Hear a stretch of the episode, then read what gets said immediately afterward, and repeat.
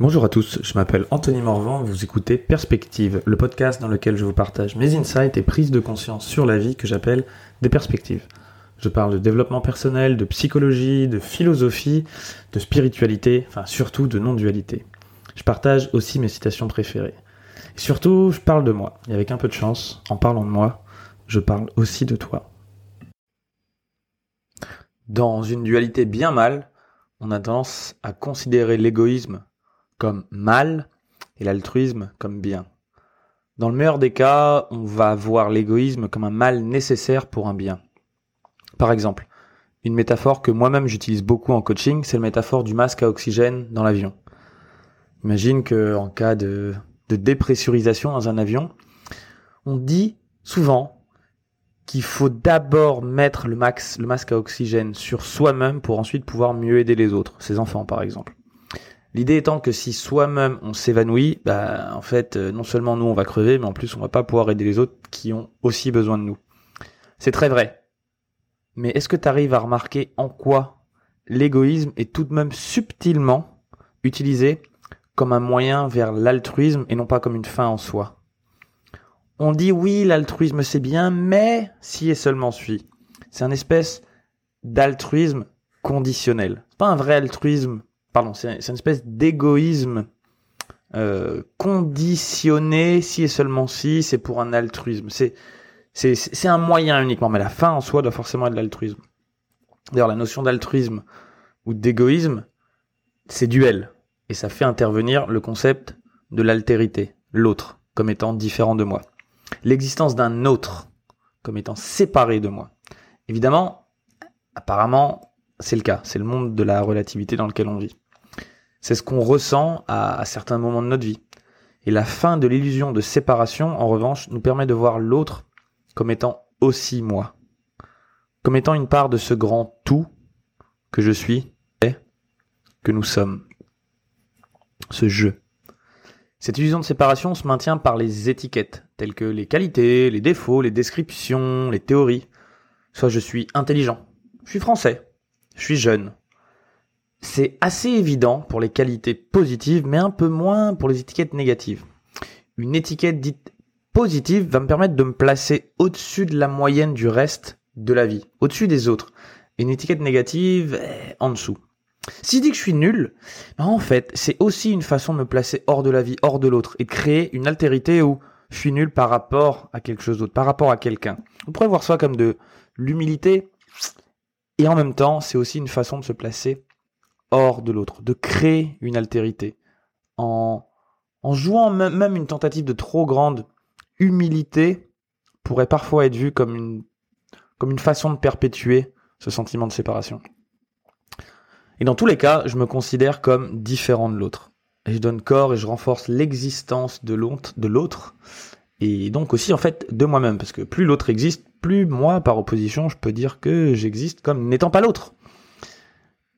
Une façon de grandir spirituellement peut être celle de minimiser mon identité, tant positive que négative.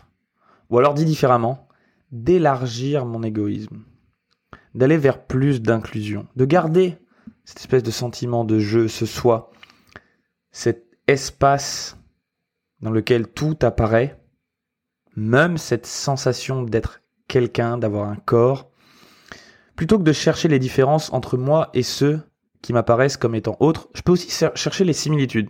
Par exemple, un des combats qui me touche est celui de l'humanisme versus ce que je vais appeler le féminisme. Le jour où les hommes et les femmes commenceront à se concentrer sur leurs similitudes, le fait d'être des êtres humains, il pourrait se passer de jolies choses. Je minimise mon identité d'homme ou de femme pour ne garder qu'une sorte d'égoïsme partagé qu'on peut ici nommer le fait d'être un être humain.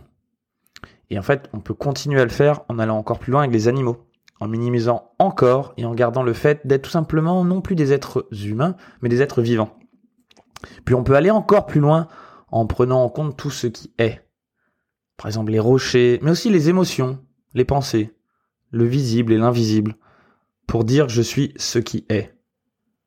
Ou même aller plus loin, je suis ce qui perçoit ce fameux je suis, ou cette, ce témoin, cet espace vide dans lequel tout ce qui a un début et une fin apparaît ou disparaît, cette espèce d'immobilité qui perçoit tout ce qui n'est pas l'immobilité. Dans l'une de mes citations préférées, euh, Jack Engler dit You have to be somebody before you can be nobody. Vous devez être quelqu'un avant de pouvoir n'être personne. J'imagine qu'il y a beaucoup d'interprétations et je peux pas prétendre avoir été dans sa tête au moment où il disait ça, mais moi, mon interprétation de cette phrase, c'est que c'est important de bien se construire psychologiquement pour, pour pouvoir ensuite se transcender.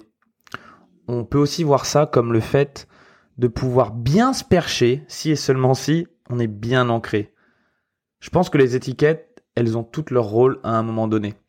Chip Conley, euh, qui est un entrepreneur américain, a dit un jour dans une interview qui m'a beaucoup marqué que on passe la moitié de sa vie à accumuler et à se construire et la deuxième partie de sa vie à s'épurer. Ça me fait d'ailleurs penser à une belle citation d'Antoine Saint-Exupéry qui dit La perfection est atteinte non pas lorsqu'il n'y a plus rien à ajouter, mais lorsqu'il n'y a plus rien à retirer.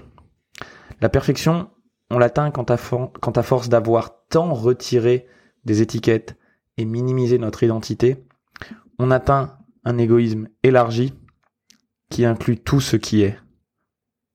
Mais bon, évidemment, comme d'hab, en vrai, j'en sais rien.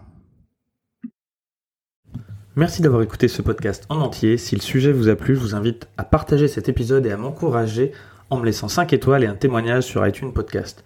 Les témoignages, ça m'aide à rendre le podcast visible et à le faire découvrir à de nouvelles personnes. Et bien sûr, je vous invite aussi à vous abonner pour être prévenu dès que le prochain épisode sera disponible pour être sûr de ne rien rater. Si vous avez des questions, enfin, vous pouvez me les poser sur mon Instagram, dont le lien est dans la description de cet épisode. Je vous dis à très vite pour un prochain épisode de Perspective.